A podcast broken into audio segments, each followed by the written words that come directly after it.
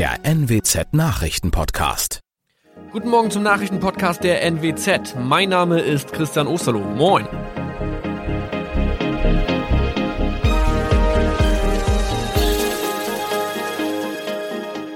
Und das sind unsere regionalen Nachrichten am Morgen. Die Grünen wollen Moorstraße in Oldenburg umbenennen. Viereinhalb Jahre Gefängnis für Falschgoldhandel. Und Landkreis Kloppenburg meldet ersten Omikron-Fall. Der Name Moorstraße könnte laut den Oldenburger Grünen rassistisch aufgefasst werden. Deshalb fordern diese eine Umbenennung. Die Straße wurde allerdings nach Hermann Moor benannt, einem der ersten Siedler in der Gegend. Um Missverständnisse auszuschließen, beantragen die Grünen eine Änderung in Hermann Moor Straße. Dann müssten alle Anwohner ihre neue Adresse in ihren Pässen angleichen. Außerdem müssten Polizei, Feuerwehr, Rettungsdienste und Anbieter von Navigationssystemen informiert werden. Die Stadtverwaltung schlug vor, ein Zusatzschild mit Informationen zur Person Hermann Mohr anzubringen. So könne man alle Irritationen beseitigen.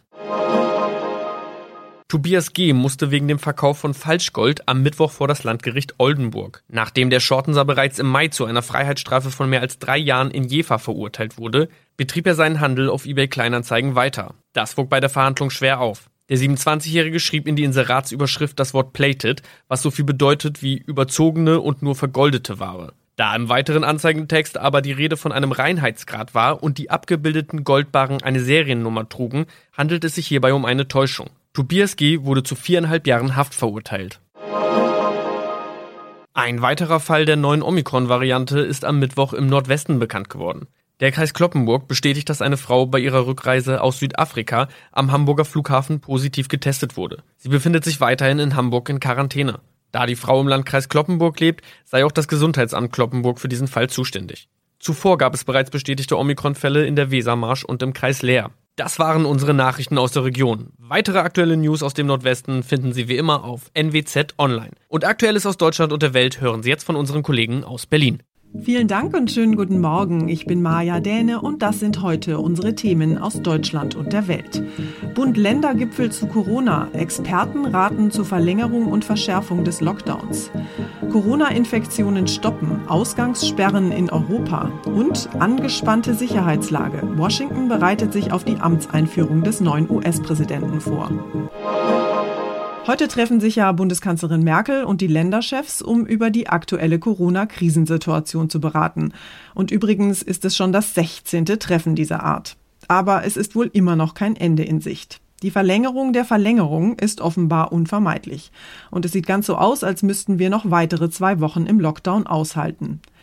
Die Infektionskurve wird zwar momentan etwas flacher und die Intensivstationen sind etwas leerer, aber fürs Durchatmen ist es aus der Sicht von Bundesregierung und Gesundheitsexperten noch deutlich zu früh. Dass der Lockdown über den Januar hinaus verlängert wird, scheint so gut wie sicher. Experten und Wissenschaftler sind sich einig, dass weitere und härtere Maßnahmen nötig seien, um die Pandemie einzudämmen. So wird jetzt zum Beispiel über eine FFP2-Maskenpflicht in Geschäften und öffentlichen Verkehrsmitteln diskutiert. Dass der öffentliche Nahverkehr heruntergefahren wird, lehnt die Verkehrsministerkonferenz ab. Auch in Corona-Zeiten sei es wichtig, mobil zu bleiben, heißt es.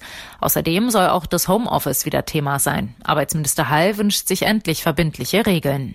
Jasmin Becker, Nachrichtenredaktion. Eine Maßnahme, über die beim Corona-Gipfel heute geredet wird, sind also Ausgangssperren. Und einige unserer Nachbarländer haben ja bereits Erfahrungen mit solchen nächtlichen Ausgangssperren gemacht. Wir haben unsere Korrespondenten in Großbritannien, Frankreich, Spanien und Italien mal gefragt, wie das funktioniert und ob die Infektionszahlen dadurch tatsächlich runtergegangen sind. Hallo aus Rom. Also die Italiener hocken seit Monaten abends auf dem Sofa hier. Ab 22 Uhr ist kaum einer unterwegs, weil eh alles dicht ist. Kinos, Lokale und wenn es draußen kalt ist, verkriechen sich die Leute eh hier. Klar, manche machen Party in Papas Ferienhaus, aber die Polizei kontrolliert scharf. Kurz, die Ausgangssperre bringt sicher was, aber ist im Winter nicht die Waffe gegen Corona. Hallo aus Spanien. In Spanien kontrollieren bereits seit November Polizisten nachts die Straßen. Zwischen 11 Uhr abends und 6 Uhr früh darf man nicht unterwegs sein. Und Epidemiologen glauben, dass die Maßnahme tatsächlich die zweite Welle etwas abgeflacht hat.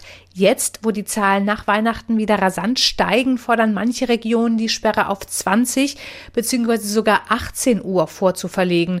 Für spanische Verhältnisse wäre das mitten am Nachmittag. Hallo und guten Tag aus Frankreich. Hier in Frankreich gibt es nächtliche Ausgangsbeschränkungen. Schon ab 6 Uhr abends darf niemand mehr ohne triftigen Grund auf die Straße bis 6 Uhr morgens. Auch Läden müssen um 18 Uhr schließen. Dafür aber ist tagsüber ein fast normales Leben möglich.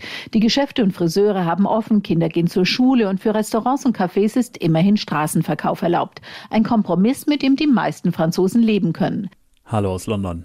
Ja, auch wenn hier mitunter von Geldstrafen zu lesen war und dass die Polizei jetzt härter durchgreifen will, hat man doch eher den Eindruck, dass das nicht so richtig streng durchgesetzt wird. Grundsätzlich hat man aber auch den Eindruck, dass alle Maßnahmen, die die britische Regierung beschließt, immer so ein bisschen verzögert oder zu spät kommen. Und eine echte Besserung hat sich durch die Ausgangsbeschränkungen erstmal nicht eingestellt, auch wenn die Neuinfektionen und Todesfälle ganz leicht zurückgegangen sind. Der britische Gesundheitsminister Matt Hancock hat gestern von 37.400 Corona-Patienten in Krankenhäusern gesprochen. Das sind so viele wie nie zuvor vor.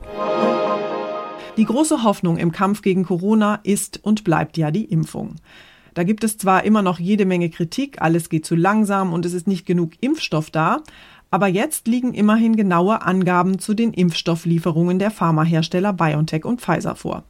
Und die gute Nachricht ist, für diese Woche ist noch eine größere Menge vorgesehen. In der kommenden Woche gibt es dann allerdings erstmal deutlich weniger Impfstoff. Die Zahlen im Lieferplan gleichen einer Achterbahnfahrt. Beim Hin- und Herrechnen kann einem auch schon ein bisschen schwindlig werden. Schuld daran ist vor allem, dass man bei der Zahl der bisher versprochenen Dosen noch davon ausgegangen war, dass eine Impfstoffampulle für fünf Menschen reicht. Nun dürfen sechs Dosen entnommen werden. Unter anderem das sorgt dafür, dass in dieser Woche mehr Dosen geliefert werden als angekündigt. Ab kommender Woche dann aber die Talfahrt, verursacht durch Umbauarbeiten im belgischen Werk Pürs. Erst Ende Februar geht's dann wieder bergauf, hoffentlich wie erhofft im Eiltempo, denn dann soll die Produktion Produktion ordentlich hochfahren. Aus Berlin Arne Beckmann. In den USA laufen die letzten Vorbereitungen für den Inauguration Day, also für den Tag der Vereidigung des neuen Präsidenten. Und morgen ist es dann soweit. Joe Biden wird als 46. Präsident der USA seinen Amtseid ablegen. Normalerweise ist die Vereidigung des Präsidenten am Kapitol in Washington ja ein feierlicher Akt mit Hunderttausenden Zuschauern, aber diesmal ist alles anders. Nach dem Sturm auf das Kapitol vor zwei Wochen herrscht Angst vor weiteren Ausschreitungen. Und die Hauptstadt gleicht einer Festung, sagt unsere Korrespondentin in Washington, Tina Eck. Tina, die Hauptstadt ist abgeriegelt, überall patrouillieren Polizei und Sicherheitskräfte.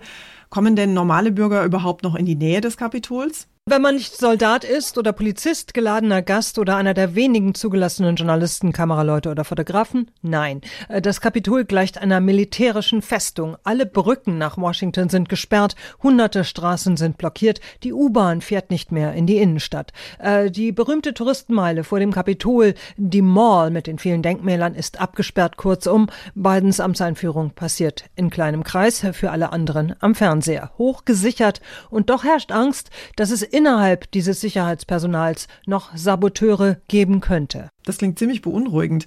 Wieso muss denn in so einer Lage die Amtseinführung eigentlich unbedingt am Kapitol stattfinden? Wäre es nicht einfacher und vor allem sicherer, die Zeremonie diesmal irgendwo kleiner und drinnen abzuhalten? Klar wäre das sicherer und viele haben auch dafür plädiert, aber äh, dann siegt eben doch die Symbolik der Gewaltenteilung und der Demokratie. Biden und Harris irgendwo zu verstecken und heimlich einzuschwören, würde bedeuten, äh, dass man den Anarchisten und Randalierern äh, klein beigibt, dass man Angst zeigt. Äh, so jedenfalls die offizielle Lesart. Und nun beweisen diese massiven Sicherheitsvorkehrungen mit 25.000 Soldaten natürlich auch, dass man Angst hat.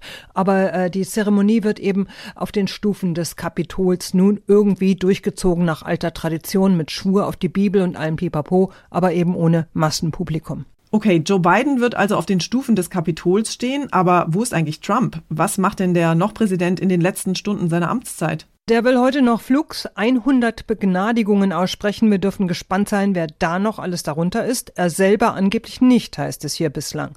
Außerdem hat äh, die Trump-Regierung in den letzten Tagen noch eine ganze Reihe von Exekutionen erledigen lassen, hat noch ein paar treue Anhänger auf ein paar Posten gesetzt und dann will Trump morgen früh den Abflug machen, bevor hier der Zirkus mit der Amtseinführung losgeht. Tja, eine seiner letzten Amtshandlungen ist ja offenbar die Aufhebung des Einreisestopps für Europäer in die USA. Das hat Trump gerade angekündigt. Dabei wütet die Corona-Pandemie ja sowohl hier bei uns als auch in den USA weiter. Wie sieht das Infektionsgeschehen in den USA denn derzeit aus? Brutal. Immer schlimmer, exponentiell außer Kontrolle. Äh, bislang gibt es 400.000 Tote. Bis Mitte Februar äh, soll es locker eine halbe Million sein. Und viele machen Trump für das totale Versagen der USA im Umgang mit der Pandemie verantwortlich. Und Biden plant nun ganz groß und schnell durchzustarten, der Weltgesundheitsorganisation wieder beizutreten, Impfstoffe ranzuschaffen, neue Richtlinien aufzustellen und größere, großzügigere Hilfspakete zu schnüren. Unser Tipp des Tages heute für alle Autofahrer. Es ist mal wieder ganz schön kalt da draußen und vielerorts fallen die Temperaturen derzeit nachts ja deutlich unter Null. Da haben nicht nur Menschen, sondern auch Autos morgens manchmal echte Anlaufschwierigkeiten. Und da kann es schon mal passieren, dass der Motor stottert und nicht mehr anspringt. Wir haben unseren Autoexperten vom ADAC Johannes Boos deshalb gefragt, was in so einem Fall zu tun ist. Herr Boos, wenn ich jetzt einen netten Autofahrer gefunden habe, der mir Starthilfe gibt, worauf muss ich denn dann achten? Also wie schließe ich diese Starthilfekabel richtig an die Batterien an? Instinktiv würden Sie vielleicht den Plus mit dem Pluspol und Minus mit dem Minuspol verbinden. Ersteres ist richtig, der Pluspol der Spenderbatterie gehört mit dem roten Kabel an den Pluspol der Empfängerbatterie. Mit dem schwarzen Kabel wird der Minuspol des Spenderfahrzeugs aber am Pannenfahrzeug nicht mit dem Minuspol, sondern mit dem sogenannten Massepunkt verbunden, einem Metallteil am Motorblock. Wo der ist, das steht in der Bedienungsanleitung des Autos. Aha, also vorsichtshalber lieber nochmal nachlesen. Und was mache ich dann als nächstes, also nach dem Anklemmen der Batterien? Sind alle Kabel richtig angeschlossen, starten Sie das Spenderfahrzeug, lassen Sie den Motor ein paar Minuten an, bevor Sie das Pannenfahrzeug starten. Läuft dessen Motor wieder, sollten Sie einige starke Verbraucher einschalten, zum Beispiel die Heckscheibenheizung, Licht oder Gebläse. Ansonsten kann es zu Spannungsspitzen kommen, wenn Sie die Polzangen lösen. In der Folge könnten elektronische Bauteile kaputt gehen. Dankeschön, Johannes Boos. Und zum Schluss geht es bei uns heute um eine präsidentielle Luftnummer. Noch US-Präsident Trump, der ja mit einem Bein schon aus dem Weißen Haus raus ist, zieht nämlich um. Und zwar ins Museum. Ein überdimensionaler Ballon mit dem Bild Trumps als Baby ist pünktlich zum Amtsende des US-Präsidenten im Museum of London angekommen. Der Ballon zeigt Trump in Windeln, sein Handy fest umklammert wie eine Spielzeugrassel. Das Riesenbaby war in den vergangenen Jahren bei diversen Anti-Trump-Demonstrationen im Einsatz gewesen und die Erfinder des Ballons sind jetzt heilfroh, dass ihr Trump-Baby, genau wie der Mann im Weißen Haus, endlich Geschichte ist und in der Museumsmottenkiste landet. Der Trump-Ballon muss im Museum allerdings erstmal in Quarantäne, bevor er mit Luft gefüllt und ausgestellt werden kann. Ganze sieben Meter ist der aufgeblasene Trump dann groß. Das ist ganz schön viel heiße Luft. Das war's von mir für heute. Ich bin Maja Däne und wünsche Ihnen allen einen entspannten Tag. Tschüss und bis morgen.